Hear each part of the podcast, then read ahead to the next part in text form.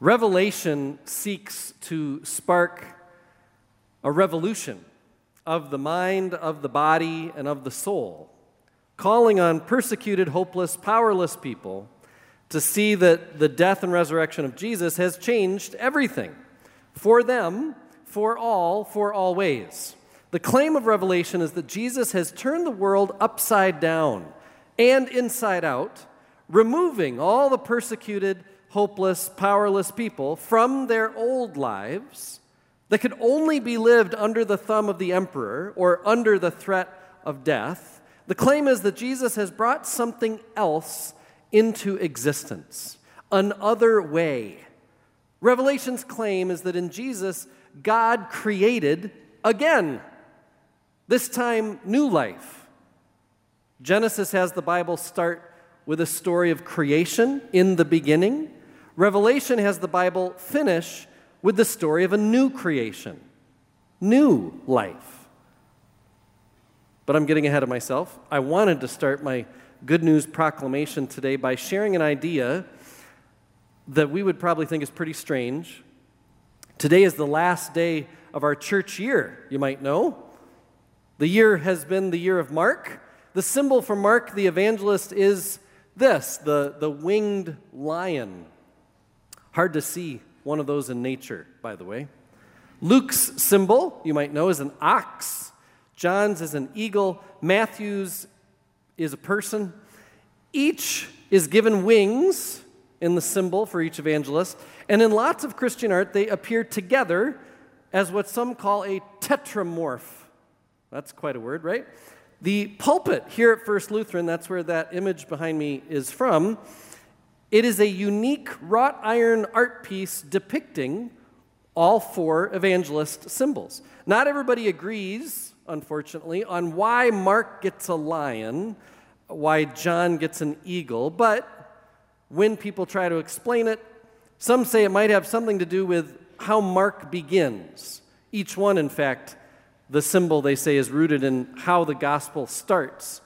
The voice of one crying out in the wilderness made somebody at some point imagine the majesty and strength of a lion roaring into the wild. So that's meant to help us remember how Mark starts the voice of one crying out into the wilderness. So, anyway, today's the last day of a church year, the Mark year.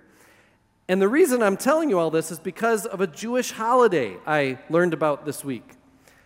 They too have a kind of lectionary as they make their way through, they call it the Torah. And on the last Sabbath before starting the cycle over again, they celebrate a holiday that's called Joy in Torah during worship. They call it Simchat Torah. And you know what they do to celebrate? They open the ark in their synagogue and they take all year these scrolls rest in that ark. And each year, this one time on this week of the year, they, they take out these, bi- they're big, these huge scrolls, and they dance with them. Like for hours. Hours. They just dance around their worship space with these scrolls. They take turns, aliyah, and that is a word that means the act of going up to the reading place. Kids take turns reading from the Torah, from these big scrolls, and then they dance. And then adults take turns reading from the scrolls and, and they dance some more. They literally dance with these scrolls. It's pretty great. So, what I've decided today to do is have us all dress up like lions. Pick up your Bible that's in front of you. That's why we put them in the pews. And then let's dance around. I'm kidding, of course. I wouldn't do that to you. I know. You can, but you can do it at home. Those of you worshiping with us online, go for it. Uh, but we can prepare for next year maybe because we didn't make our lion costumes for today, right? But next year, being the year of Luke, have your ox costume ready. Make sure you're wearing some wings. Actually, dancing with scrolls feels a little strange, or maybe a lot strange. But there is something right about that festival because it shows an excitement for what the Word of God is. It shows a, a kind of gratitude. You know, too often we Christians would rather hold a Bible kind of at arm's length because we're almost kind of scared of it. Like we're just intimidated by it. Or we assume, oh, that's a book of judgment. That's all it is. And once a year, Jews treat their Torah scrolls like it's this beloved treasure that's bringing them nothing but joy. And that was God's intent, right? By giving us this living word, inspiring these words through the Holy Spirit. So I'm not going to make anybody dance with their Bible today, but I am going to do something almost as strange, and that is treat the book of Revelation as a source of joy. Like the kind of joy you feel when your team wins, only way deeper than that. Or the kind of joy when you feel when you fall in love, only way bigger than that. It's the kind of joy that touches God. It's such good news. So many people read Revelation and then they, they just get stuck on the scary parts as though we can talk only about doom and gloom. That that's the only thing we can talk about if we're going to read from Revelation. Which would be a lot like saying, you know, Disney World is a scary, awful place based only on how far away you have to park. Like there is more, you know, there is more to it. When you come off your favorite ride at Disney, nobody, when asked, So, how's your day going? says at that very moment, Well, the parking was awful. This is the kind of choice we get to make regularly. We could all dwell on bad news all the time. How gas prices are going up, or there's labor shortages uh, in every industry, or you know there's supply problems, and it's Christmas time, or you know, COVID numbers are increasing, or the fallout from the Rittenhouse verdict is really tough, or we we can always entrench ourselves in bad news. It's always around, always will be. Being a child of bad news is always an option. Revelation has this done to it. People use it to proclaim bad news. Be afraid, doom and gloom, beasts, violence, blood. Ah! Revelation. But that's not what Revelation is for. Doom and gloom and bad news are the opposite of what a Christian life is meant to be for. The exact opposite of what Revelation is trying to proclaim. Revelation is about hope and joy.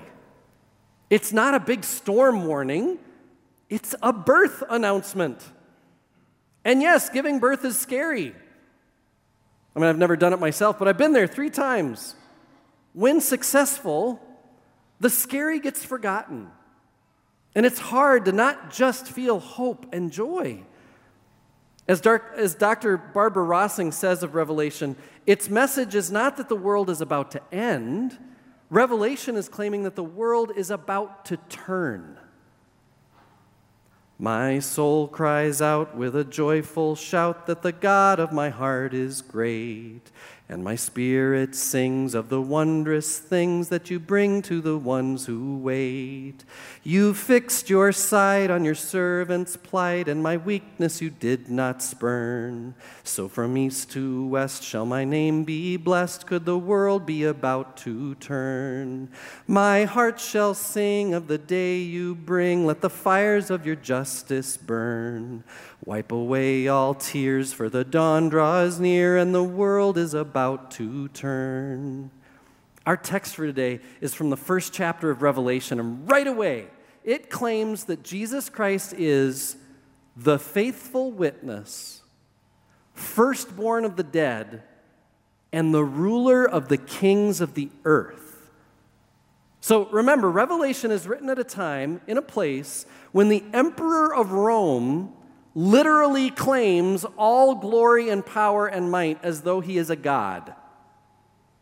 A lot of what we say and do in worship is a direct affront to the idea that any worldly power exists without being subject to God, without being subject to the wisdom, might, and judgment of the one true God. When we say the creed, for example, we are effectively saying, because we need to say this, I believe in God, not Caesar, or whoever Caesar is in our life. Not Trump, not Biden, not the Packers, not the Vikings, not my dad, not my mom, not me. I believe in God because I see that the world is about to turn. That's what the creed is basically saying. Now, I said it before Revelation seeks to spark a revolution of the mind, the body, the soul. We've all studied political revolutions. When people figure it out together, we don't have to take this anymore. And so they fight to gain power. That's what revolutions look like. Well, this revolution is so different. Revelation casts a vision where the fight has already been fought. Jesus fought it, Jesus died fighting it, and then he didn't stay dead. New life is a possibility in this new creation. The question then for us is what is to be done with this new life? That's why there's church. We together try to figure that out every week, every day, every year. Revelation is simply a birth announcement that a new creation has been born through the life, death, and resurrection of Jesus. And we all, through baptism, we get born into that new birth. So, what do we do in this new creation we've been baptized into? Revelation's answer is witness. Later in this last book of the Bible, we'd hear that we conquer Satan by our witness. So we have to think about what does it mean to be a witness, to make witness. In this new creation, it's all about what we see and then what we say about what we see. We boldly put ourselves in situations to see things, to see injustice, and to see where things are just, and then say something about that. To see despair, to expose ourselves to despair, but to also see and know that there is joy. Having been bold enough to see, to put ourselves in situations to see things, we then together draw on the courage of Jesus to say things about what we saw. It's like being a reporter. We are given eyes to see with, hearts to love with, strength to forgive with, and then we bear witness with our words and actions showing we don't have to live in doom and gloom. We don't have to believe the lies and limits of this world. We are not children of bad news. In faith, despite the brokenness that still lingers and festers, in faith we know that the world is about to turn. Living the new life born from God's gift of a new creation, where resurrection upends the cancerous evils of this world, living a new life brings the future into our present. It's how I visit someone. Let's say it's a person who's in our prayers pretty much every week. And many of us know uh, this person or someone like this person. Imagine someone diagnosed with a, a terminal illness, a tough diagnosis. And I remember visiting someone with a diagnosis like this, and we talked about the details of his funeral, and, and I asked him, So you can see it from here, right? Death, I mean. I mean, it could be months, it could be longer, of course, but you can see it from here. What's that like? You know, seeing the whole of your story including how it likely will end. Are you angry? Are you sad? Are you frustrated? And of course, you might have people like this in your life that you can believe that this could be someone's answer. And this person's answer was, uh, I'm not angry, I'm thankful. That's an amazing response. When this person looks at his life, he sees so much love because there has been so much love. He doesn't get stuck on the brokenness he can't control at the end. He sees the wholeness God has offered him his whole life and will continue to offer him long past his death. That's living in a new life already. And even after we reluctantly take leave from each other, in faith, we know that the world is about to turn. We have the option every day to believe in doom and gloom, to live in the fear of all that is sick, all that is broken, all that is twisted. Being a child of bad news is an option, and there are many siblings there. As people of faith, we also have the option to remember this birth announcement that God will wipe away all tears, for the dawn draws near and the world is about to turn. Thanks be to God. Amen.